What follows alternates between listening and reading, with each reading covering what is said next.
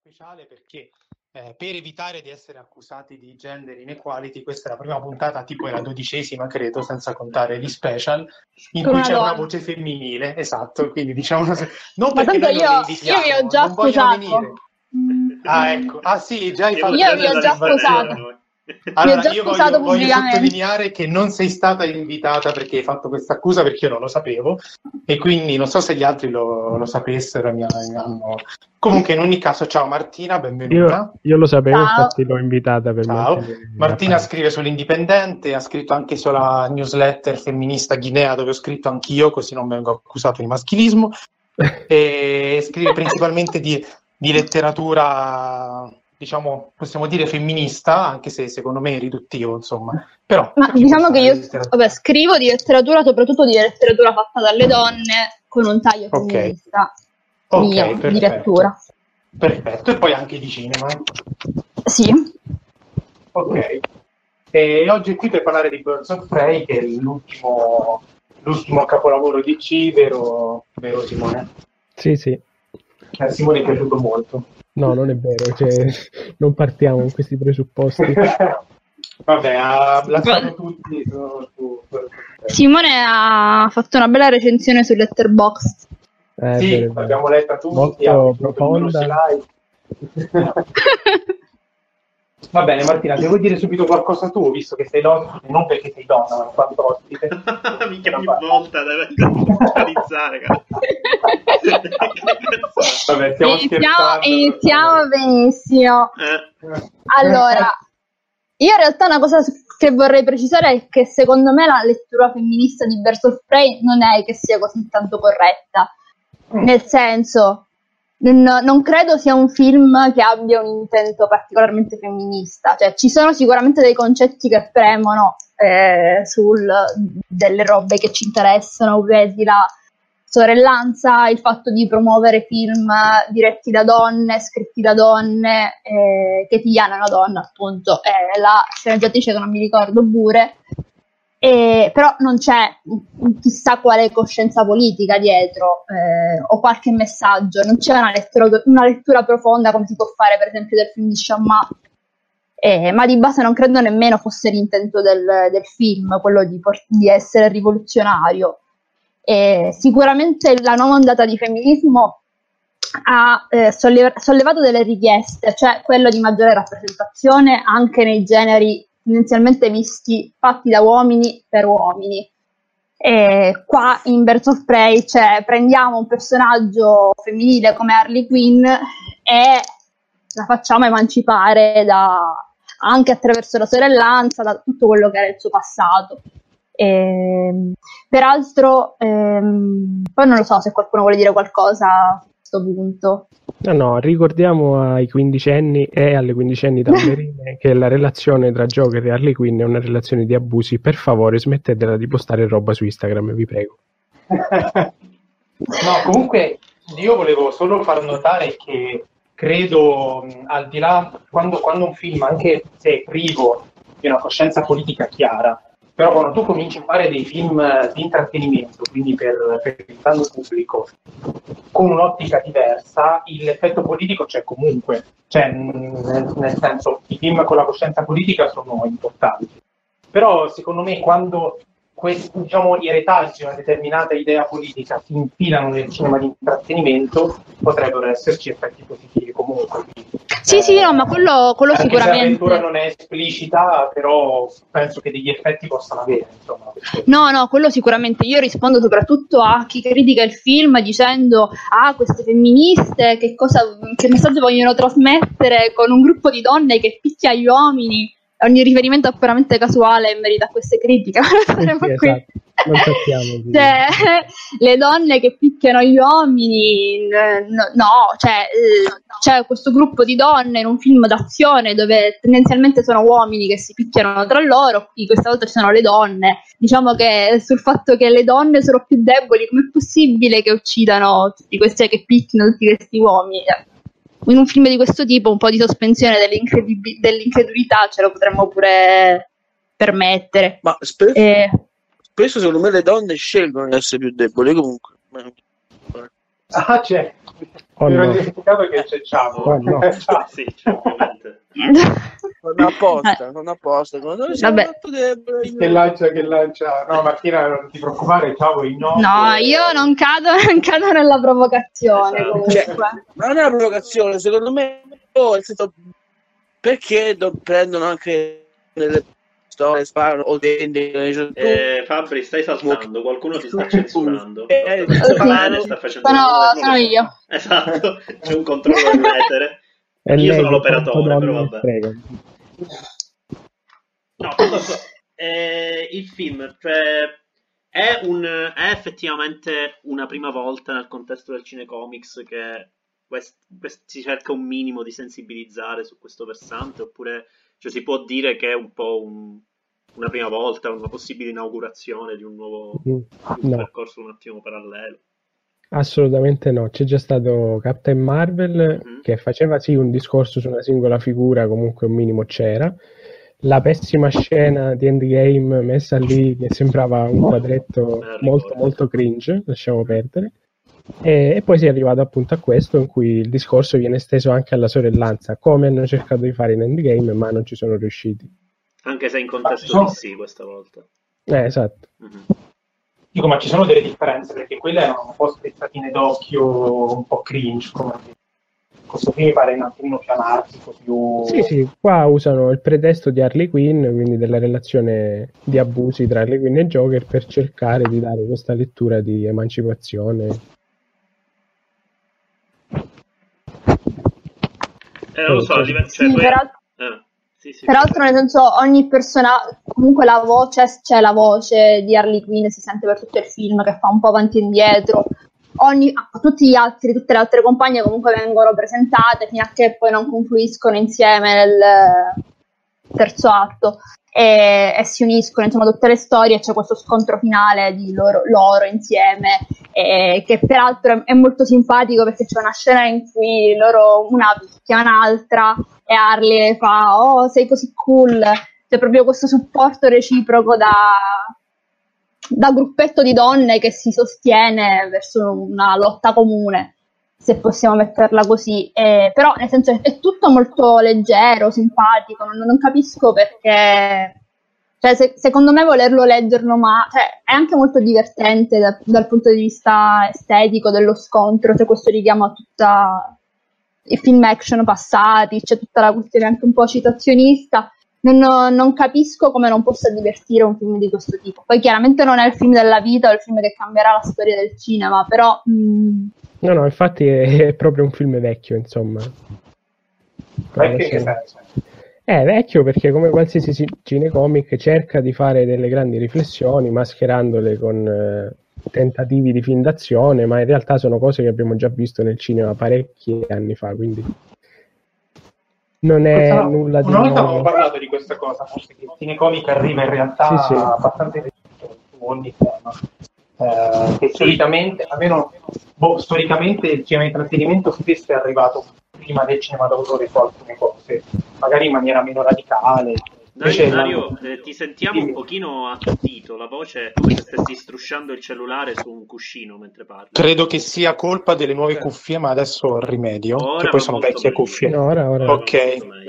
Erano inserite male, ok. No, vole- volevo effettivamente notare che, cioè, sì, ok, il Cinecomics arriva ora non tanto a fare un discorso a proposito del, del singolo personaggio femminile, ma appunto del gruppo e della sorellanza, in ritardo rispetto a tutta una movimentazione di cinema pop hollywoodiano che sta un pochino ricontestualizzando. Cioè, non è tanto di qua il, il modo in cui fai il film, è far vedere, ok, ti creo una narrazione parallela che però cambia alcuni, cioè cambia un contenuto fondamentale interno, cioè la prevalenza di personaggi femminili. La- lo sta facendo Ghostbusters, l'ha fatto Ocean's, eh, Ocean's 8.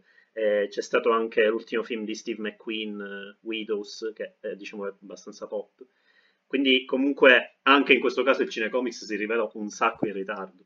nonostante poi in realtà appunto poi voglio dire già la DC aveva fatto Wonder, Wi- Wonder Woman che è un pochino il Capitan Marvel della, della DC non c'entra niente eh, non mettiamo a parlarci di fumetti non ne ho idea però Anche, anche come qualità non c'entra niente.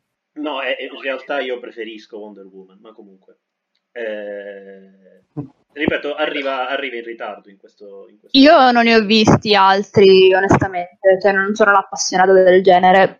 Se giudico questo, questo mi ha intrattenuto, mi ha divertito ed è molto simpatico. Poi se il fatto che sia più o meno indietro rispetto ad altre cose non lo so, però come prodotto in sé, per quello che vuole essere, secondo me funziona.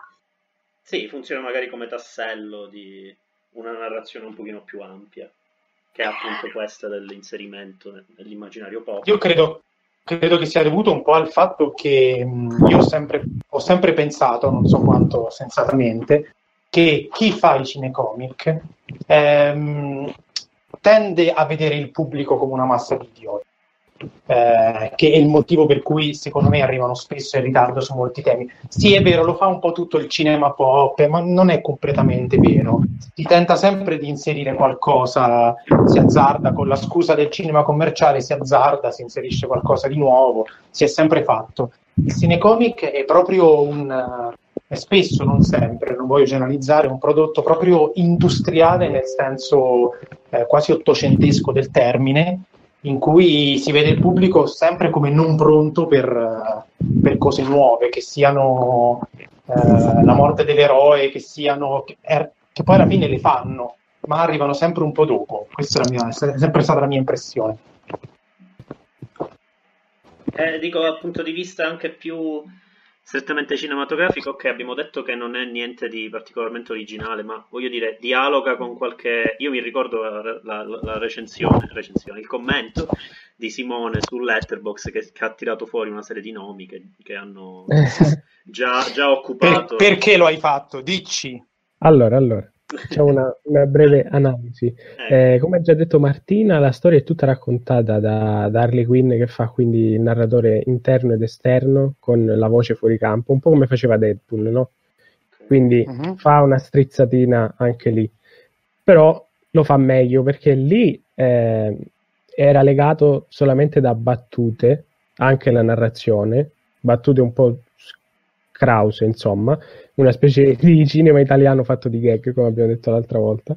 Eh, mentre qui, bene o male, ha un legante molto più simpatico il fatto della presentazione dei personaggi, tipo Harley che fa: Ah, mi sono dimenticato di presentare questo personaggio, torniamo indietro, vi faccio una piccola introduzione e poi continua la storia. E questo consente anche di avere per ogni personaggio un- il giusto minutaggio, la giusta presenza, insomma, per quanto riguarda sia la caratterizzazione che, che la presenza su schermo. Eh, Nolan invece per quanto mi riguarda, non sono parecchio sicuro se possa essere preso in considerazione, ma eh, fa lo stesso discorso che fece su Batman, quindi quella sorta di iperrealismo mascherato da fumettismo, sì, specialmente nelle scene, esatto, specialmente nelle scene in cui si picchiano. Eh, nelle scene in cui si picchiano, detta in modo molto volgare, riprende anche la- l'estetica di Gunn, questo fatto che la camera, eh, visto che si tratti di un collettivo, inizia a girare in 360 sull'asse, quindi eh, si sposta su ogni personaggio in maniera fluida, bla bla, eccetera, eccetera. Su Nolan poi c'è una scena bellissima in cui, parlando di Heath Ledger, nella scena in cui fa esplodere l'ospedale, c'è la stessa scena con Harley che per emanciparsi da Joker, sì ok, il Joker di Harley sarebbe Jared Leto, però lasciamo perdere, No. eh, in, in cui c'è la stessa scena con lei che fa esplodere l'Ace Chemicals e non guarda indietro, un po' come fa Joker. E poi guarda indietro nel momento in cui c'è una seconda esplosione, come nel, nel film di Nolan, e quindi molto simpatica questa cosa. No, sì, vogliamo parlare del fatto che Nolan eh, demam, demam, come si dice? Eh, aspetta, aspetta, ci arrivo. Eh, Comunque, ma perché deve intervenire Fabrizio se non ha interventi rilevanti? no, perché, perché mi annoio, sta, sta, scazzate, parlare no, di Nolan, che devo dire? No. Che- demammifi- de- demammiferizza le donne, possiamo dire che Nolan, cioè tu quando vedi cioè, Anne Hathaway in Interstellar non è manco un mammifero, non so come dicevano in Vabbè, ma, Ma questo ne avevamo già parlato. parlato, fatto che- Nolan, Sì, sì, sì, sì. ne- da quando ha perso il, il- il fratello sceneggiatore, Il cazzo, ha perso anche il no, il corpo. Ha perso anche il No, no, corpo nel cinema, ma cazzo. anche quello Ma maschile se- ha perso. Tutti. Secondo me non ce l'ha mai avuto molto, eh. non è No, un è- cinema proprio Sì, anti... è vero, no, no, hai ragione, però Corporale. insomma, un minimo- Ne avevamo già parlato, Cazzo. Memento sul corpo ci ragiona, ci ragiona un Sì, minimo. sì, sì, Sì, sì, ha sì. voglia, voglia. cui, insomma, Infatti, infatti l'ha perso, non è che non ce l'ha mai avuto il cazzo, l'ha perso il cazzo, poi cioè, il tempo ce l'ha avuto perché perfetto. cioè, gli è, po'... gli è rientrato. Sentite, stavo controllando la, la regista perché io non la conoscevo, Katy Yan, mi pare abbia fatto un solo, uno solo altro lungometraggio, che è questo Dead Pigs, non so se qualcuno l'ha visto, di due anni fa. E non so, magari è da tenere d'occhio perché cortometraggio. comunque... No, è un lungo, è lungo. Il cortometraggi ne ha fatti quattro, stando a Wikipedia, e, mh, sempre negli anni 2010, eh. Quindi comunque tutta roba recente. Qua non è indicata la sua data di nascita, non so quanti anni abbia, però immagino sia, sia giovane, insomma, ha girato poca roba. N- Non so, magari è da tenere d'occhio. Quello che ha detto Simone comunque indica una certa volontà di, di riflettere anche formalmente su ciò che già ha fatto il cinecomic. Eh, poi non so quanto sia- circostanziata, insomma, un pochino del, del contesto in cui stava, stava lavorato in questa occasione. Sì, sì, sì, sì, sì. Non si è presa troppo sul serio, diciamo così, no? No, no, ma infatti la parte No, più ma- interessante è che c'è il realismo di Nolan, quindi quei combattimenti in cui ogni pugno ha un suo senso, una sua dimensione, eccetera, anche se Nolan poi quel discorso sul corpo non lo fa, eh, però passa dal pugno normale a lanciare le, le cose contro le persone con una mazza da baseball e a fracassargli la testa, che è un qualcosa di molto fumettistico per come è restituito, capito? Quindi c'è questo contrasto molto edulcorato. una donna comunque è una, rival- una rivalsa contro gli uomini, giusto. Po- no, scherzo. Vabbè, non so se la vogliamo leggere da questo di vista. Cioè, il film si apre con Harley che è appena stata mollata e quindi fa. eh, giustamente, in- già lei non sta bene di testa di suo. In Eh, più, è stata, in più è stata mollata e, e quindi c'è questo percorso un po' alla Bridget Jones di lei che si rifugia nel panino, nel sandwich, vabbè che poi fa iniziare pure un sacco di altre cose. E si compra il cane, si taglia i capelli e che volevo cane, dire perché sto dicendo questa cosa? La iena. Ecco che cos'è. Ehm, si taglia i capelli e quindi c'è un po' di in più viene attaccata perché lei una volta che ma non complessità però nel senso è, è un film che non si prende troppo sul serio ripercorre un po' gli stereotipi in maniera secondo me anche abbastanza spontanea della tipa che viene mollata e che appunto si deve emancipare da questa relazione abusiva che aveva prima e mh, fa saltare insomma, il luogo d'amore eh, in cui è nata la, la- la storia. E quindi c'è un po' di incazzatura nei confronti degli uomini che se vogliamo leggerci poi è una proiezione che è quella, insomma, quelli che detengono il potere e che quindi portano poi abusi nei confronti delle donne, se vogliamo leggerci questa cosa. Beh, in realtà c'è, in realtà c'è specialmente quando ti spiegano che lei è protetta da Joker e l'unico modo che ha per essere protetta ancora è quella di sottostare a Maschera Nera. Sì, sì, sì, appunto. Ma scusa, è una- è una- è- comunque con Joker è, è una relazione abusiva, nel senso da entrambe le parti. Quindi e c'è stava lei, a- non dico a farsi abusare, ma la relazione era coinvolta, cioè, non so come dire, non è che lei è arrivata, questo che ha menato e basta, se menavano a vicenda, se sono due pazzi psicopatici, che cazzo vuol dire relazione abusiva? Cioè, che vuol dire abusiva di entrambi? Che- che Beh, spero sia una provocazione. No, chiede- no, no, ma, non, è, non è una provocazione perché eh, sono comunque entrambi personaggi. Adesso non sto parlando del film, sto parlando dei personaggi sui Suicide Squad, l'ho visto, carino, insomma, meglio di Duncan che comunque sempre. E, mi sembra che comunque che sia due personaggi che, che vivono di questo, cioè vivono del fatto che sono due appunto personaggi che violenti, che usano violenza per esprimere le loro, Allora, io personalmente, infatti, le loro personalità, insomma, non è che è abusiva da entrambi, che sono entrambi che seminano questa cultura del- della violenza, o no? Sì, ma tra di loro lei la chiama- sbagliata, ho, ho offeso qualcuno. no? No, no, no. Cioè, è giusto quello che dici, contro gli altri effettivamente hanno un rapporto di violenza paritario e il fatto è che tra di loro questa violenza è espressa più da Joker nei confronti di lei che da lei nei confronti del Joker. Ma è una Eh, cosa che certo. viene sviluppata in questo senso anche nel fumetto. Sì. Mm. Eh, Ok. sto No, dicendo, nel, fume- no, nel fumetto è più chiaro, decisamente. Ah, beh, sì. Chiaro. Beh, nel film, boh, No, vabbè, in. Suicide Squad niente è chiaro, io credo. Eh, esatto. Sì, Sì, perché non si capisce come è girato. quindi- Eh, Esatto, non credo sia girato in generale. Va bene, tanto. Comunque, ho, ho sbagliato. Niente. Vabbè, una Quindi- relazione insana, diciamo così. Hai, hai Eh, fatto- capito, è già insana di sua la relazione, non è che dire che ab- la... è, è, è- è- capito, è parte banda l'insanità di una relazione è anche nel senso essere in una direzione esatto. di un personaggio rispetto a un altro. Quindi... Allora, Quindi che senso ha dire, oh ba- basta, adesso non va più di menarmi con mio tipo, adesso me ne vado. Ok, però non è che è abusiva, è abusiva, non è che, che se ne accorge mo che dice, boh, poi sono stato abusato, è un po'... Allora, Vabbè. mettiamola, mettiamola così, faccio un po' di questioni Scusa, anche Martina, cosa deve fumettistica, dai. pensare? Se non mi vuoi Allora. del- C'è Joker. Posso, posso silenziare Fabrizio? Sì, sì. non posso tipo filtrare i tuoi interventi. quindi sentivo dai- Beh, c'è del dialogo, insomma, vedo che c'è del dialogo ben... No, come? Pieno di... No? Simo, Simo, di quello che dovevi dire. Allora, eh, Joker viene descritto nei fumetti come una persona che non è effettivamente pazza nel senso stretto del termine, ma soffre di quello che viene definito eh, sindrome della supersanità. Cioè lui eh, riesce eh, ad essere così pazzo da fare il giro del tornello e diventare la persona più sana di tutti, perché va al di sopra delle questioni, al di sopra delle questioni etiche e via discorrendo.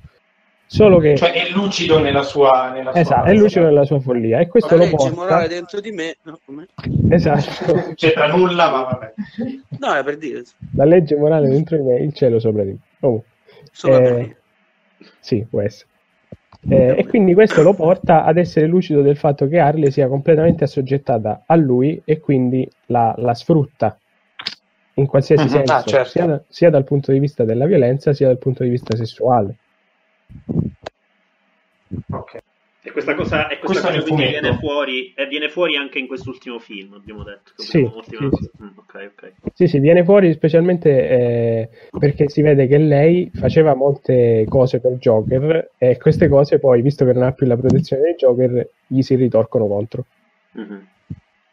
Ok. Ma questa emancipazione mh, femminile nel film è totale? Cioè non è che c'è dopo alla fine un ritorno verso il- la protezione maschile? Cioè è un film effettivamente... eh, No, no, perché quantomeno alla- non ambiguo da quel punto di vista. No, no, perché comunque alla fine c'è la, la creazione della, della squadra delle Birds of Prey e quindi finisce in quel modo. Tranne Harley che continua a fare la, l'emancipata a tutti gli effetti. Eh, eh, esatto, ma da solo, cioè lei alla fine prende e molla il gruppo, quindi comunque non è che poi rientra in questa girl squad, cioè si fa continua a fare i cazzi suoi, fondamentalmente. Beh, questo è interessante, no, in realtà, cioè il, de- diciamo, il gruppo è di aiuto, ma dopo lei prosegue un suo percorso da sola, è comunque una forma di emancipazione. eh, Rispetto al discorso- emancipazione Sì, sì, ma, ma lei dal punto di vista del...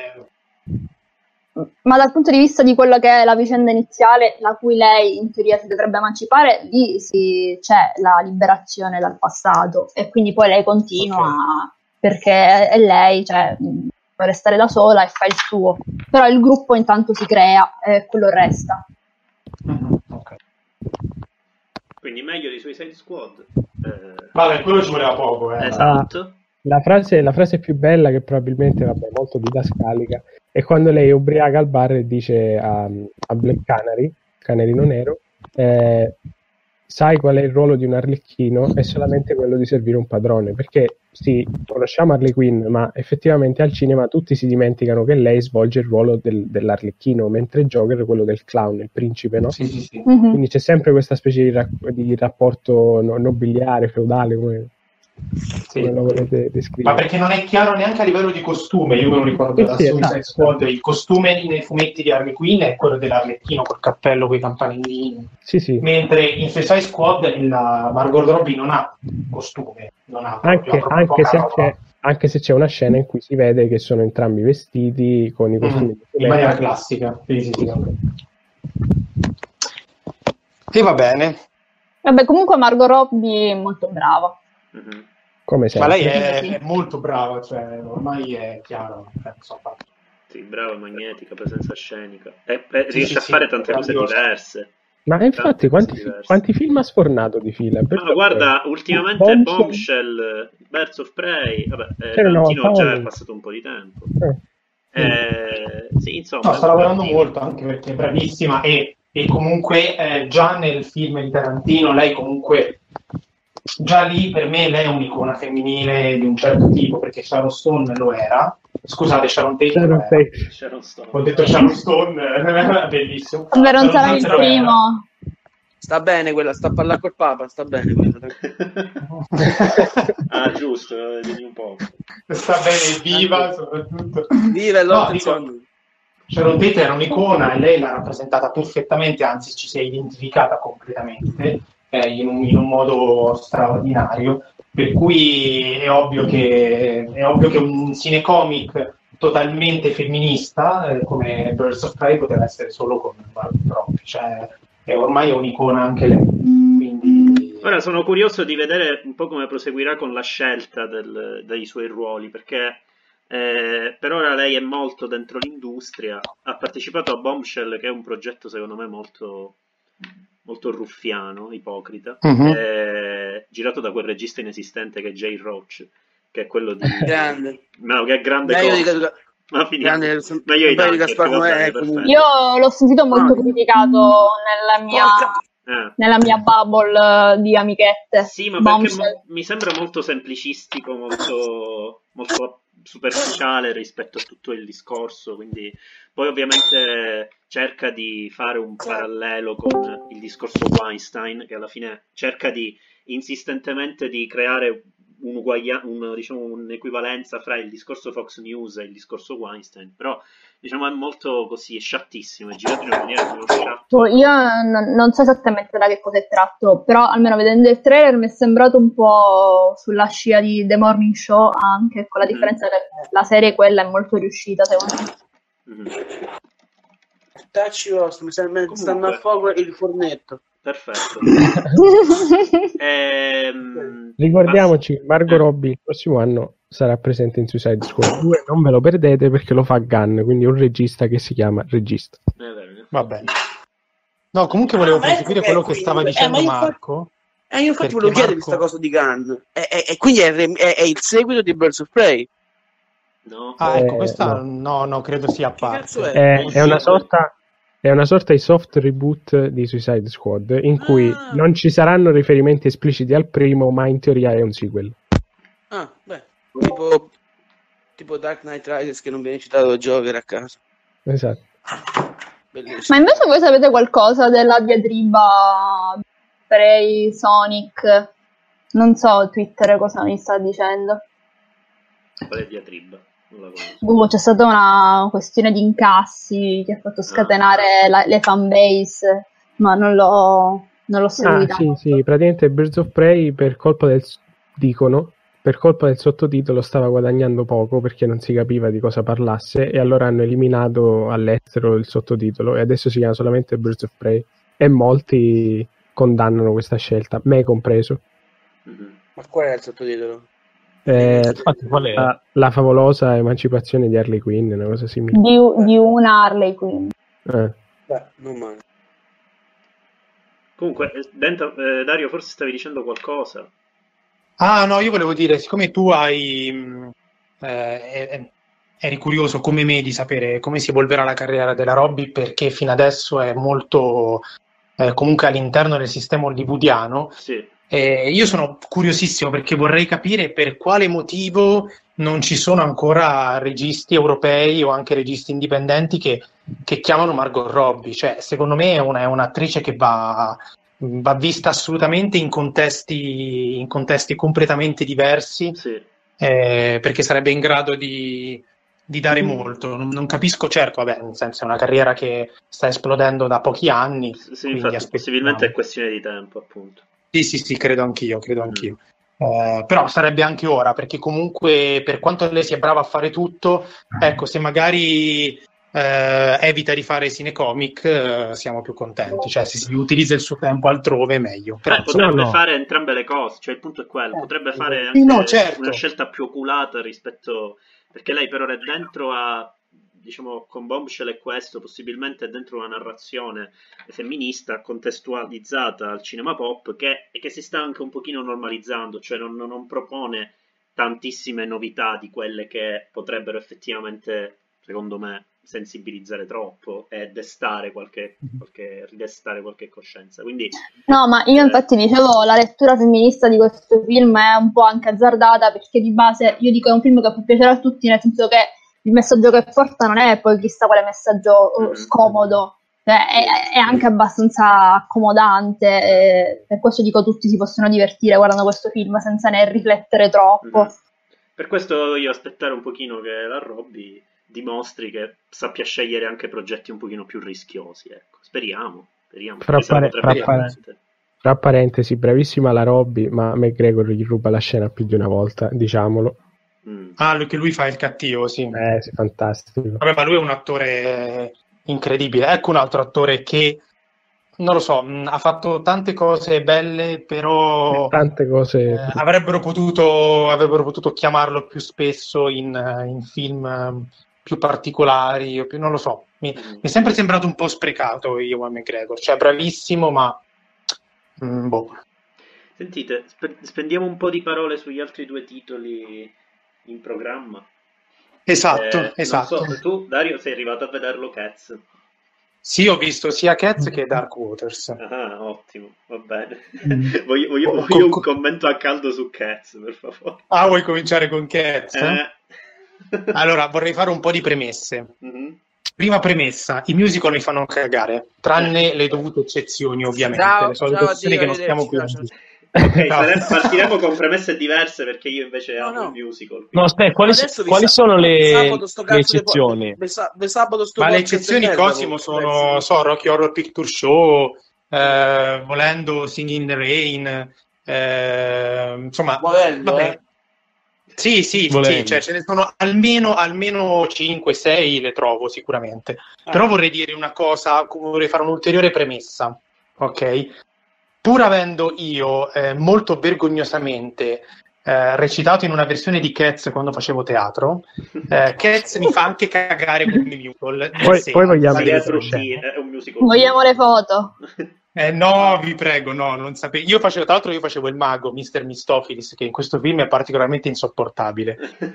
E quindi Sì, proprio un odio. Infatti, io sapevo tutte le canzoni a memoria. Appena è partito che il film è- segue pedissequamente il libretto del musical, Mhm. io ho cominciato a Pensa farmi il segno della croce perché stavo già sperando. non- Comunque, Ma- detto questo, detto Aspetta, aspetta, questo, risolvimi un dubbio. È peggio del fantasma dell'opera di Schumacher? Non l'ho visto io, guarda. Eh sì, e, e sai anche perché? Ma ce ne Perché vuole? fa- fa- eh, ma guarda che il fantasma dell'opera di Schumacher è uno di, que- di quel, di quel tresciume, ok? Che se ce lo guardiamo io e te, ci, met- ci ridiamo e passiamo una bella serata, ok? Nei Mm. limiti, ovviamente. Questo qui, dopo i primi dieci minuti, non ce la fai proprio. Cioè, io non so, non so, qua- non so perché non, sono- non- non ho portato avanti il film, dato che poi alla fine le canzoni le conoscevo, la trama la conoscevo. Non ho capito Però volevo vedere. finito. Sì, sì, sì, no, l'ho Ok. visto tutto, però appunto non so, non so perché non, non c- non so come ho fatto a non portarlo avanti. Ah, Eh, beh, però alla fine me lo sono, me lo sono sorbito tutto perché, perché comunque insomma, i film l'hanno visti tutti e volevo vedere fin dove si spingeva. Il mio punto è questo: Ehm, visto che il- lo script è il libretto del musical, ok? Le canzoni sono quelle. Ha aggiunto, credo, due o tre cose, qualche strizzatina d'occhio più moderna, ma niente di che.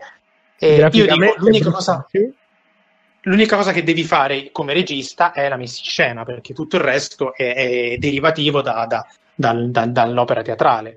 Quindi, cioè, perché non l'hai fatto? Nel senso, ci sono delle idee, perché ci sono qua e là, però fondamentalmente, a parte questi personaggi totalmente sproporzionati, Eh, ma adesso Totalmente. parliamo di questo perché è il, è il mio punto. Cosa. No, beh, è quello il difetto principale, Esatto. ovvio, però tu, però tu capisci che se tu mi metti questo difetto e lo sommi a una messa in scena che non osa particolarmente, cioè non, non la spinge sul grottesco, e un- uno script che non esiste perché è semplicemente musical riproposto, e ci butti dentro degli attori che fanno, secondo me, una pessima figura, perché io ho un- il punto più basso della carriera di Judy Dench, questo Sì, film. esatto. E si salva il povero Ian McKellen che reciterebbe bene anche se fosse un sasso, però coperto da quel trucco ignobile in digitale non si capisce neanche le espressioni che fa.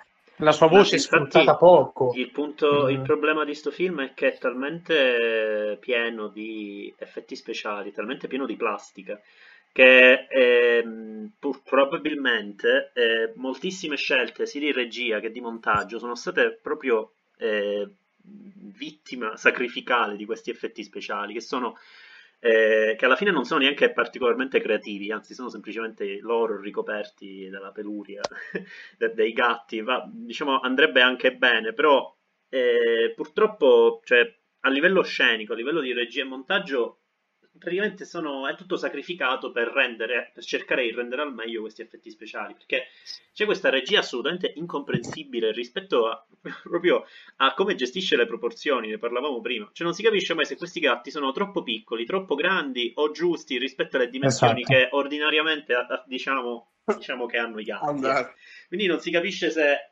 ci sono certe cose che si vedono dal basso, dall'alto. Poi molte scene che sarebbero pure... Allora, non si gode minimamente della coreografia. Perché Oh, proba- bravo, bravissimo. Perché probabilmente, esatto, volevo dire. eh, eh, cioè nel senso, eh, questa cosa si sta un po' perdendo nel musical contemporaneo, questa ossessione per il montaggio eh, spesso assolutamente acefala, pe- fa perdere tantissimo della scenografia, del contesto, delle scene, cioè poi lezioni soprattutto che... fatto, Eh, cosa? scusa, poi soprattutto fatto da un regista che ha fatto, cioè un film in cui il montaggio, non dico che non c'era perché per carità, però aveva strutturato il film in maniera tale che non ci fosse meno, possa- meno montaggio possibile per fare, per fare le performances in Sì, diretta, miserabile. miserabile, no? Eh, Le Miserable, poi, che, boh. che per me è molto più riuscito, eh, non aveva Wow. però delle coreografie, capisci? Cioè non era un film che si basava sulla collettività, c'erano tanti, No, tanti certo. piccoli personaggi, lui si metteva sul loro primo piano, tra l'altro un po' più corale, certo. primo piani, e li faceva cantare. Qui purtroppo c'è anche una scenografia, ci vorrebbe essere uno studio di ambienti, il punto è che eh, probabilmente per necessità di effetti speciali, io ho letto che fino all'ultimo eh, sono stati là a metterli a posto subito prima della premiera a Londra, quindi è stato un pochino una rincorsa e, e si vede. Secondo me No, no, ci ma sono stati infatti tanti non è un problema di effetti speciali, è proprio un problema di design. A chi è venuta in mente quell'idea? Il design so. ok, gli effetti speciali pure, perché se tu hai effetti speciali brutti, però lasci intravedere delle scelte di regia e di montaggio minimamente coerenti, Esatto, non, non è fai questo quello. disastro. Perché ci sono Ora, quello che ha detto Marco sulla coreografia, secondo me è la cosa principale, Sì. perché, eh, perché le coreografie, allora, alcune proprio non avevano senso, erano proprio, boh, ma io mentre le guardavo, ma cosa stanno facendo? Perché? Sì, E- ma anche se lo avessero avuto, non, non sono minimamente valorizzate da messa in scena. Cioè, alcune, alcuni anche salti, alcune acrobazie particolari non si notano, non le stai riprendendo bene, non- soprattutto non ci sono, non c'è quell'inquadratura che ti fa capire la struttura anche geometrica della coreografia, che è una delle cose più belle da vedere eh sì, eh, in un film musicale, spesso è quello, no? Tutte certo. Adesso non che devi essere Busby Berkeley, però voglio dire, cioè, non ero totalmente appiattito. E, e- e l'errore più grave non sono tanto i- i- questi costumi digitali orribili da gatto, dove loro non sembrano nemmeno gatti. Tra l'altro, poi non si capisce, qualche volta camminano a- in piedi, qualche volta camminano a quattro zampe. Non lo so, decidetevi, fate quello che. Ma proprio il fatto che, cavolo, i, i gatti che camminano sui binari e i binari che sono grossi, come l'Empire State Building, ma che cazzo di gatti sono? Sì, sì, non, c'è, Sono non ci, c'erano pro- proporzioni a caso, completamente a caso. Assolutamente sì, e, e- e la cosa più, un'altra cosa orribile, orribile sono gli altri animali, tipo i topi, tipo a un certo punto ci sono degli insetti, dove si Ah, vede sì, palesemente che stanno usando non si sa quale mezzo improprio, Windows Movie Maker, non lo so, per, per, far vedere che c'è questa differenza enorme tra i topi, che sono altri attorucoli vestiti da topi digitalmente, e loro che dovrebbero essere più grandi. E, e con delle scene, poi con delle scene che vogliono essere simpatiche e non lo sono. Non lo so, è un film totalmente fallito. Cioè, non so, non so come si fa a non beccarne una. Devi essere proprio un genio. Io non so quanto, non... A, a, quanto volesse dialogare più o meno col modo in cui viene messo in scena a teatro, perché ho intravisto qualcosa della versione televisiva degli anni 90, mi pare, che hanno fatto su Cats, che ce n'è solo una. Ehm, io in effetti, cioè, no, è un progetto ambizioso decidere di fare un film del genere su Cats. E quindi, eh, diciamo, perché, perché, ripeto, questo problema delle proporzioni, a prescindere che sia riuscito o meno, è comunque un problema, cioè è difficile riuscire a, a riprodurle. Per cui, eh, insomma, non ho capito bene eh, nel film quanto si volesse più o meno dialogare con la, con, con la modalità teatrale in rappresentazione che normalmente ha avuto il, lo spettacolo. Ma è probabilmente Però, in nessun allora... modo si è perso del tutto, perché Tom Hooper comunque non è un regista totalmente sprovveduto, cioè uno che ha una minima idea di... No, oddio, a me non è piaciuto quasi nulla di quello che ha fatto, però questo è comunque una span... 10.000 spanne sotto. Eh sì. Cioè, una roba che... Allora, quello che tu dici sulla versione teatrale, eh, secondo me un po' c'era questa volontà, soprattutto, cioè, alla fine le, le scenografie sembrano un grande teatro dove loro si muovono eh, fanno anche mh, dei movimenti tipicamente da palcoscenico, ok? Cioè tutti all'interno di, una, di uno spazio chiuso anche quando sono per strada, ok? Quindi c'è quell'idea lì. Però il fatto è che tu non puoi dialogare con la versione teatrale se poi in realtà eh, hai questa estetica che a, teatro non trovi, ok? Che schiaccia completamente, dove i gatti sono tutti così puliti, sono tutti.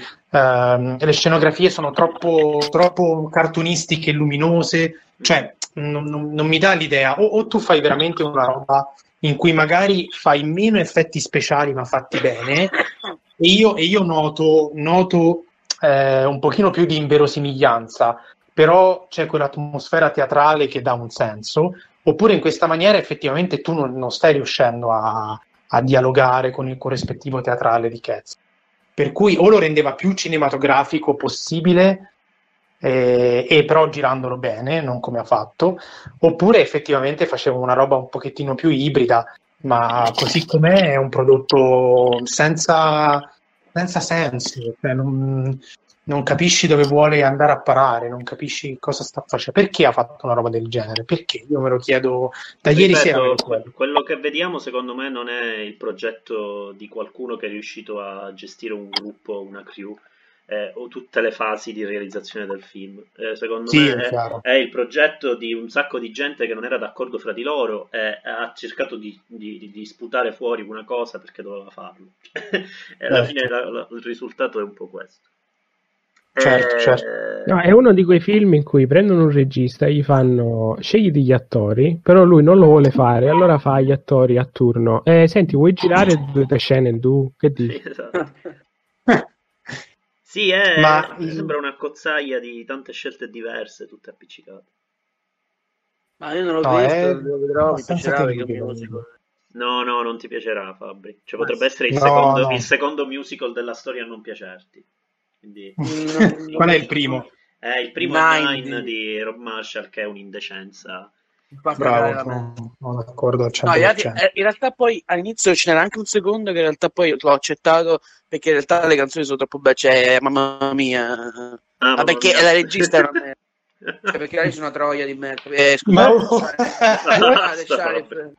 sono Sharif, No, sai eh, cos'è poi? Anche la scelta di... Ehm, la scelta di riprodurre eh, troppo fedelmente il musical sì. mh, mm, non è felicissima perché quel musical, a mio parere, ha un sacco di difetti, un sacco di lungaggini eh, su alcune scelte. Ci sono delle canzoni che durano sette minuti, ragazzi, di cosa stiamo parlando? E, ma mh, mm, che, che, però a teatro hanno un senso, cioè a me non piacciono neanche a teatro, però a teatro hanno un senso, effettivamente. Ma al cinema lui a un certo punto sta allungando questa cosa senza neanche nessuna accortezza di regia, scena somma, quella in cui Mr. Mistofilis deve far apparire eh, Old Deuteronomy, cioè Judy Dench, e che è allungata all'infinito perché lui non ci riesce, ogni volta fa quella smorfia perché non riesce a farla apparire e la regia fissa su di lui, la macchina presa fissa su di lui, c'è una roba mh, proprio noioso, noioso, ma in modo, No, in modo irrimediabile. Credici, credici. Non ci credo che è brutto, raga, uno che ha fatto eh, Le Miserable, eh, Dennis Guarda, guardatelo, guardatelo, non c'entra niente lui, il punto è questo, cioè lui qua è stato usato come regista, è un film quasi su commissione, cioè non si vede per niente un progetto personale, voglia di dire Eh, qualcosa, Sì, ok? tutti- ma, tutti i film, ma tutti, tutti i film suoi erano, parte forse il primo di United, ma tutti i film su commissione. Infatti è il suo più bello. United, il più interessante, Bello- forse l'unico con una, con una percezione, diciamo un'idea personale di cinema, vabbè. Il più bello è Le Comunque, che Miserable. doveva dire ancora di Cats? Dai, su, eh, No, non. Cats, eh, Che, per- che è un film per furri, ok? Eh. per Che è un film del ca- Eh, eh, non so se i Razzi Awards ci sono già stati, però ha tante candidature, ci auguriamo che prenda quello che si meriti. Ma quanto dura sto film? Ma due ore, eh, un'ora e quaranta, un'ora e quaranta. Sembra Dura troppo. Vabbè, dai, digeribile. Ma, Avete ma sprecato No, no, no, sembrano quattro ore, è una cosa È, è terrificante. insopportabile, abbastanza insopportabile. Cioè, io preferisco vedermi due volte di fila Satan Tango, veramente, ma di fila, eh, cioè Vabbè. senza stacco. Proprio eh, non ce la faccio, è più forte Senza di me. andare in bagno. Senza Eh, andare in bagno. Esatto. E, e poi, vabbè, l'ultimo titolo, che è Dark Waters, su cui io e Denta pare che siamo d'accordo. Abbastanza, sì. Allora, io mh, su Da- Io non Dark l'ho Waters... visto, ma i vostri voti mi hanno sconvolto. Pensavo fosse più carino. Mm, mm, mm. Ma guarda, è un bel film tutto sommato, Sì, è sì, solo sì. che l'ha fatto Todense e tu ti aspetti una roba un pochettino più... eh, Allora, io dirò subito una cosa cattiva. Eh, a me ha dato l'idea, in molte scelte, in molte scene, che Todense volesse fare un po' il Clint Eastwood della situazione senza Sì, riuscirci. Qualcosa sì. Mm. Ehm, ci- Sembrava a parte che c'è qualcosa anche sull'uso del materiale vi- eh, di archivio video dei telegiornali, eh, che avevamo detto anche a proposito di Richard Jewell. Mm. E poi ci sono dei modi anche, anche a livello registico, anche la messa in scena di storie del genere, ok, in cui fondamentalmente c'è un tizio che lotta contro il sistema capitalistico, tutte queste pippe qua. E, mh, insomma, lui, lui ricorda un po' in certe cose eh, Eastwood che però riesce benissimo a fare questa roba e anche quando ha i suoi accenni retorici funzionano bene. Mentre questo film ha due o tre scene che proprio me l'hanno fatto odiare e altre che mi... però sono poche quelle che me l'hanno fatto odiare. Per esempio la scena in cui Mark Ruffalo, che tra l'altro è anche bravo e, e poi diciamo subito dopo qual è una delle cose positive del film che c'entra col personaggio di Ruffalo, secondo me. C'è questa scena dove lui sta parlando con un chimico a, in un bar e vuole farsi spiegare che cos'è questa sostanza che l'azienda DuPont eh, mette nei laghi e che avvelena le persone. E il modo in cui il chimico spiega la cosa è terrificante. Cioè, tipo, tipo gli dice: Eh, questa è una sostanza chimica sintetica. Lui lo guarda attonito e fa: Hai presente Frankenstein, cosa del genere? Cioè, tipo, sei lì e dici: Ma cosa dite? Allora non prendete gli antibiotici, cioè state fuori di testa. E il modo in No, cui è Max. detto è proprio, è proprio mh, troppo da, da bambini, da bambini scemi. E lo stesso vale per nel, verso la fine, quando lui fa tutto quel discorso, ah, siamo noi che dobbiamo proteggerci dal sistema, fanno tutti schifo, la polizia, lo Stato, tutti, eh, che è lecito pensarlo, però nella scena dopo, che invece è molto carina, quella del tribunale, in cui dopo, che, dopo tutto il casino che è successo, tu vedi un'aula di tribunale e vedi la tizia, non so come si chiami a livello, scusate la mia ignoranza, ma tipo eh, quella che, che Ah, prende la stenografa, Maschilista, maschilista, non ti la ricordi stenografa La della, della- Eh? esatto, che cosa fa lei? Ripete la Ma formula hai due anni. no, quattro, Ripet- quattro. Ripete la formuletta su eh, questo è, insomma non mi ricordo bene come la formuletta però quella che si ripete all'inizio dei processi in cui lo Stato siamo noi lo Stato vi fa questo, quello eccetera eccetera. E quella scena lì se lui l'avesse messa senza quel pippone subito prima sarebbe stato più chiaro e meno didascalico di dire quello che voleva dire. Cioè dopo tutto il casino che abbiamo visto poi in tribunale questa qui recita questa formuletta che non ha senso ok? È, vu- è completamente vuota. Mm. E invece col pippone prima, mh, non lo so, la- la- è resa ancora più didascalico. Per cui quelle sono le due cose proprio che mi hanno, che mi hanno infastidito anche un po' il... ehm, appunto que- questa- questo Eastwoodizzarsi che non, non gli riesce molto bene. Non solo non gli riesce, non avrebbe proprio bisogno, perché lui ha tutta non... sua... ha una sua, diciamo, un suo modo di mettere in scena certe cose che è particolare, che è suo, che gli si, gli si riconosce da boh, più di vent'anni. Quindi in realtà non, non ho capito neanche bene come ci sia finito dentro questo progetto To Dance, cioè non, non- non mi sono granché informato, però ho la sensazione che lo prenda molto a distanza. Eh, tutto quello che normalmente riconosco in To Dance, che è un po' uno studio, diciamo, non lo so, c'è sempre un- una relazione fra ambienti e, e stati di umore del personaggio, è molto romantico, quindi eh, cioè, Lontano dal Paradiso è una lezione di regia in questo senso. Eh, vabbè, poi Mhm. poi To Dance per un melomane come me è perfetto. Eh, probabilmente boh, forse è un, un film che cerca di eh, non lo so, rimediare a quello che è stato un parziale, diciamo, è, è stato abbastanza mal ricevuto il suo precedente film, che era Wonderstruck, mi pare. Eh, mi pare Sì. si dica così. Che era una fiaba particolarissima, ma non è per niente dispiaciuto. Comunque molto suo, Eh. che nel bene o nel male comunque è molto suo, e lo riconoscevi molto bene. Qui l'ho riconosciuto poco, addirittura notare che si stupidizza, effettivamente ti viene da dire, ma, ma perché? Eh, l'unica, Sì, l'unica cosa in cui lo riconoscevo è diciamo, un'attenzione che in realtà probabilmente eh, fa eh, un'attenzione a cui no- che normalmente di cui si si occupa anche il direttore della fotografia. Non so adesso se Fabri adesso sa qual, qual è il direttore della fotografia di questo film, però Mi offendi? Mi offendi molto Ma è il solito di Haynes, come si chiama lui? Aspetta, inizia con la L. Mm, Eh, devo fare- mannaggia. ecco qua. L'Acam, una cosa del genere. È il Esatto. direttore di fotografia mm. Esatto.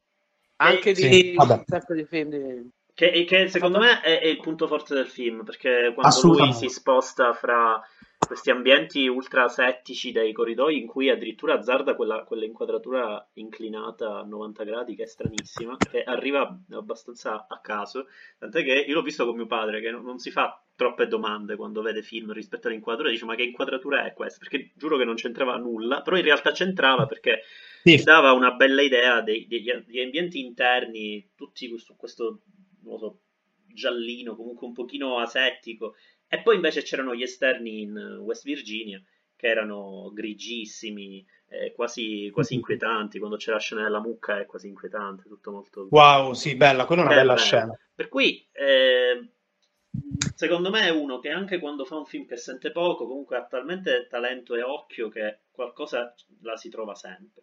Ma infatti era partito benissimo per me il film, perché a livello estetico era- era- c'era questo grigiume, Sì. eh, la scena soprattutto quando l'avvocato Mark Ruffalo torna per la prima volta in West Virginia, che di una, con i bambini con i denti neri, no? Sì, Cioè sì. questa Esatto. veramente, veramente una bella scena. C'è il momento Eh, in cui lui si rende conto e rivede la bambina con i denti neri che io ho quasi avuto paura, cioè nel senso è un momento Mm. quasi inquietantissimo.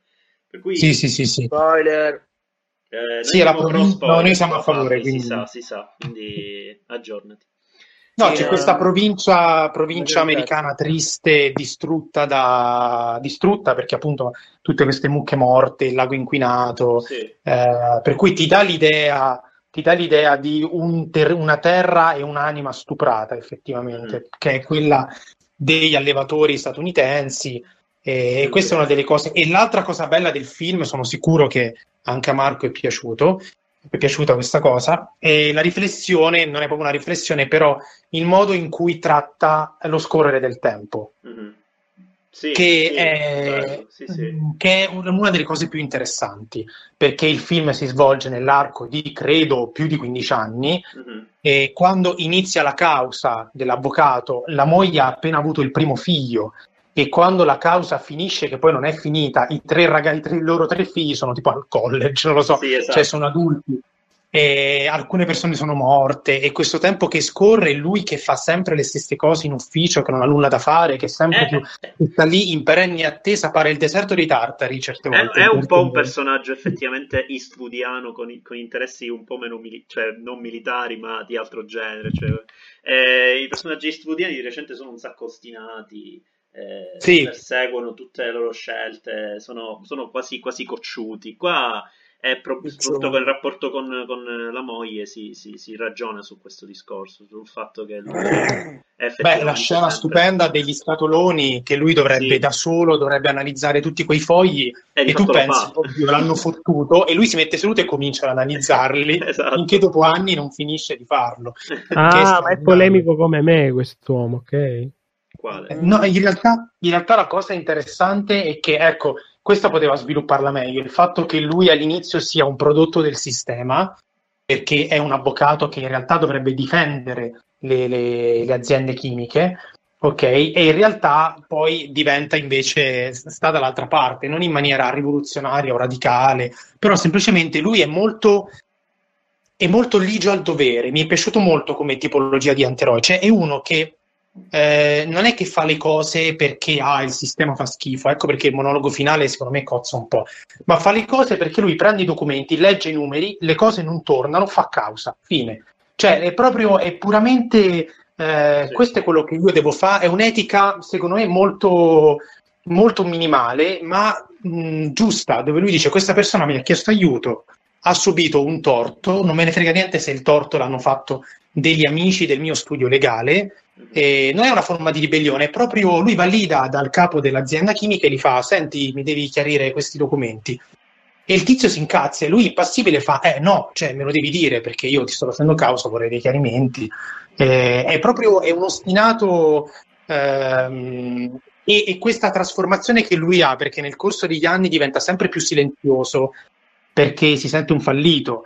Eh, questo personaggio che diventa muto, la moglie litiga con lui e lui sta zitto, ok? Lui non risponde alle cose che gli dice la moglie, diventa sempre più chiuso in se stesso, però fino alla fine rimane caparbio. È un bel personaggio, non sviluppato appieno e soprattutto un po' schiacciato da questa cosa molto interessante dello scorrere del tempo, dove si vedono tutti gli anni eh, dal 98, 90. M- mentre vedi il film, a un certo punto hai un po' di angoscia, perché all'inizio c'è scritto 98, poi 2002, 2005, poi 2006 sembra che abbiano vinto la causa, bellissima scena, allegro, eh? 2012, cosa è successo? Dopo sei anni e ancora, sono ancora lì, e diventa una cosa parecchio angosciante, è la cosa più bella in assoluto, credo, nel film. Lo, lo vuoi un bell'assist? Eh, sentiamo. Per, per come hai descritto il personaggio, mi ha ricordato molto quello di Jack Hughes di Polanski. A livello, guarda che a livello di etica personale, in un certo senso sì, cioè non sono degli eroi o che fanno le cose per chissà quale eh, principio di ribellione al sistema, è proprio il fatto che lui è un avvocato, legge i documenti e guarda, oh, l'azienda che è amica mia sta avvelenando la gente, beh, causa subito, Eh, però senza, senza capito andare lì, fare, ah, voi avete ucciso, eh. È molto, è molto tranquillo, però mentre lo fa, lui piano piano entra in, questo, in questa paranoia perché comunque si rende conto che, il, che poi mi pare il Teflon, questa è una storia vera, eh, sottolineiamo, Certo. quindi Sì, sì. questa cosa del Teflon è vera, cioè loro hanno queste sostanze chimiche, non erano solo nei laghi della West Virginia, erano eh, nelle pentole che venivano vendute a tutti gli americani eh, in un det- in un determinato lasso di tempo. Sì, dice la 30, 40 statistica, alla fine del film la statistica dice che il 90% degli esseri umani ha dentro la sostanza Ormai sì. contenuta nel Teflon, che è la, eh, non mi ricordo come la chiamano, comunque è la catena di atomi di carbonio con l'atomo di fluoro eh, Di fro- sì, esatto. messo da qualche parte. E in, in questo senso lui entra in questa ottica di un po' paranoico, però non è sopra le righe il personaggio, cioè lui c'è quella scena molto bella anche secondo me, quella della commissione dove lui parla con lo scienziato della, della DuPont. Lo scienziato dice eh, abbiamo rilevato che non ci sono danni permanenti, no? una cosa del genere, e lui tira fuori tutti i documenti, lo tiene lì tipo sette ore, Mhm. gli fa vedere i documenti e, e gli fa, lo riconosce questo documento e lui fa sì con la testa. Eh, in questo documento voi dite che dei bambini sono nati deformi, lo riconosce questo. E lui, mentre dice queste cose, ha uno sguardo proprio mh, dispiaciuto. Cioè è un uomo che, secondo me Raffalo ha reso bene questa cosa, un uomo che sta soffrendo mentre studia questi documenti e che lo fa per una questione di dovere, cioè fosse per lui dal giorno dopo eviterebbe di pensarci, perché ne è rimasto un po' troppo sconvolto, però lo deve fare perché sta azienda va messa alle strette, insomma questo è il senso. Poi per, eh, diciamo, in realtà quando ho sentito che il film di Todd Haynes era un film di questo tipo, quindi un cinema un po' di inchiesta che volesse lavorare su eventi storici di storia recente in questo modo, eh, mi sono detto effettivamente allora, un autore di tale, di tale ritmo può dare un contributo come l'ha potuto dare eh, Spielberg con The Post oppure eh, lo stesso Clint Eastwood un po' con diciamo in un certo senso con mm. Sally e con Richard Jewell. E invece eh, mi sono ritrovato. un film un po' alla, alla, scusa, alla cosa, alla, alla Erin Brokovich, no? Sembra un po' una. Sì, esatto, esatto, certo, c'è pure quello, assolutamente. E chi e era invece... il di Erin Brokovich? Ed Luckman. Ok. E, no. ah, Luckman. Ma invece quello che ho trovato un po' di fronte, nonostante queste cose assolutamente positive, eh, anche quelle che ha detto Dario, è un pochino un film sulla falsa riga di Spotlight che per carità di Dio esatto. è un film boh, per me ha una sua minima dignità è un film abbastanza non necessario dal punto di vista estetico poi in realtà diciamo non, può più o meno sensibilizzare eccetera eccetera però eh, cinematograficamente parlando è abbastanza nullo e fa riferimento a, a tutta, tutto quel cinema d'inchiesta che invece Spielberg e Eastwood con cui Spielberg e Eastwood hanno saputo dialogare benissimo che è quello paculiano e alla Sidney Pollack. Tant'è che anche qui ci sono, ci sono come se ci fossero delle, delle, scene che richiamassero a quel cinema, però un pochino lo, lo ammorbidissero, non lo so, lo rendessero. Mm. Eh, la scena in cui lui ha paura di accendere la macchina è una scena da atmosfera da, da parte finale di tutti i uomini del presidente, di Robert Redford che si guarda in sì. giro, sì, assolutamente sì. intimorito. E diciamo, se la, se la toglie subito, e non ho capito perché, perché secondo me in quel contesto, in questo tipo di cinema, era un riferimento abbastanza esplicito, lo fanno un pochino tutti, cioè nel senso senti certe atmosfere anche in The Post, eh, le, le, senti anche in certe cose di Eastwood. Non ho capito perché non ha, non ha, avuto, forse non ha avuto la libertà di poter dialogare un po' di più con questo cinema. Un'altra cosa che tratta velocemente è quando viene incendiata la casa sì, dei, esatto. dei, due tipi che hanno iniziato la causa. Ecco, sì. c'è quella scena che è velocissima, No, no, a me interessava sapere, scusate, ma cosa sta succedendo? Cioè, nel senso, eh, mi lanci l'allusione che questa azienda potrebbe aver tentato di uccidere mm-hmm. questi poveracci e poi non me la sviluppi, detto, mi, è, mi, è, rimasto un po' di... Sì, non si capisce eh... se, se, è più interessato, se... Cioè non riesce a fare equilibrio fra il portare avanti effettivamente la trama, la storia, eccetera, e il portare avanti invece una certa atmosfera che può anche essere quella del, del, del disagio e della, del, del, timore che avvenga qualcosa. Invece questa, questa, sensazione non la percepisci quasi mai, se non in questi brevi segmenti che ho trovato così un attimo insulsi, un po', un po in mezzo, un po' superflui. Ma tu hai fatto due esempi parecchio Arampacula e Pollack che eh, quando affrontavano questi film era un modo di affrontarli aspro, secco, sì, ok, sì. Eh, in cui veramente si andava al punto e c'era un impegno dietro, un impegno nel vero senso della parola, non di, eh, così, di, di velleità politiche, era proprio un impegno sociale eh, certo, che c'era un'urgenza. Scivola un po', scivola un po', un'urgenza, assolutamente. Ma, ma eh, voglio dire, ehm, ok, magari oggi non si percepisce più quell'urgenza, però in The Post il lavoro di Spielberg è, è stupendo proprio perché eh, riesce a, a, inserire quegli stessi tipi di interessi in, in, un'idea di cinema che è molto più, come dire, eh, ritorno sulla parola melomane, cioè Spielberg è uno melodrammatico, ok? Quindi è molto enfatico, è molto esplicito in certe cose, è stato bellissimo come... Cioè, a parte che The Post finisce con l'inizio di tutti gli uomini del presidente, quindi, ed è una chiusa, è una delle chiuse più sublimi degli ultimi tempi, ma comunque è, è, bellissimo che riesca a creare un vero e proprio melodramma su un, un discorso del genere e lo fa con, con, so, con, con un carisma invidiabile. E in realtà Clint Eastwood pure col melodramma ci ragiona, quindi ehm, Todd Haynes, che è un maestro del melodramma, ma, ma come, come ha potuto non, non sfruttare quest'onda di cui sicuramente è consapevole del cinema? Eh, fa un po' di buco nell'acqua. Sì. Eh, capito, cioè veramente occasione ultra ultra sprecata. Direi che la descrizione perfetta è quella che hai fatto tu, forse si può anche chiudere così, il fatto che eh, non lo so, approcciandomi al film mi aspettavo un The Post e invece mi sono ritrovato un caso Spotlight, ecco, esatto. molto, molto, molto banalmente. Io chiuderei con, chiuderei con, una domanda. Uh-huh. Cosa, direbbe, cosa, direbbe, Carmelo Bene se vedesse Cats al cinema? Tornerebbe ad avere fiducia oh. nel cinema, forse, visto che era il contrario lui rispetto a certe cose. Capo, sì, lui faceva tutto al contrario, un capolavorone, Cats. Esatto. Non lo so, però io ce l'avrei visto bene in, Cats, in questo Cats. No, come personaggio, come personaggio. Sì, sì, sì, assolutamente. Ce lo metti così, proprio il film, la, il film delira definitivamente, deraglia e alla grande, diventa quasi un capolavoro a quel punto. Eh. Eh. E neanche il beneficio del trash invece.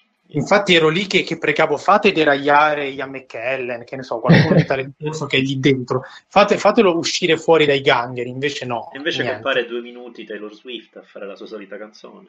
Oddio, no, è orribile quella scena, orribile, madonna, la odio Taylor Swift, io odio Taylor Swift, mi sta ascoltando, vai a cagare, certo. menzionati. Ora vediamo una, una, una, cosa su Twitter di Taylor Swift che, che ci tagga, tagga il salotto locatario e comincia. Speriamo che non ci quereli, meglio il tag che la querela. Comunque fai cagare Taylor Swift, veramente, cioè cambia mestiere, qualcosa, non è possibile. Meno male, cioè, poi lei arriva fare, potete fare una puntata sul documentario. Eh, infatti, infatti un documentario. È, ah, Miss quel... America, Miss America. Io ah, ce l'ho sì. in watchlist da un po', eh. cioè, e rimarrà in watchlist, immagino. No, io prima o poi lo guardo. Prima o poi lo eh, guardo anche perché mi hanno detto eh, confrontalo con Chiara Ferragna Unposted. Eh, esatto, per quello voglio vedere. Fammi sapere. Io tipo, mm, ok, vediamo. te, ne dico una, te ne dico un'altra, è uscito quello di Tiziano Ferro su Prime Video. Ma perché non fanno un bel crossover in un unico documentario, la Ferragni, Tiziano Ferro e Taylor Swift, Taylor che possibilmente appaia alla fine come in Cats, così un eh, Avengers, tempo... un Avengers, non lo so, non so bene di cosa, ma un Avengers. Sì, non c'è una definizione. No, esatto, sfuggono a qualsiasi etichetta. Miss Americana comunque. Miss Americana, ok. Va bene, lo vedremo, faremo una puntata del salotto solo su... Uno speciale in cui... Uno speciale uno speciale su Taylor Swift al cinema, anche stando dietro anche le soundtrack. Voglio tutti i film in cui ci sono, le canzoni di Taylor Swift. Qualcuno se li vede, non io, e poi ne parla. Al, però no, io non me li vedo.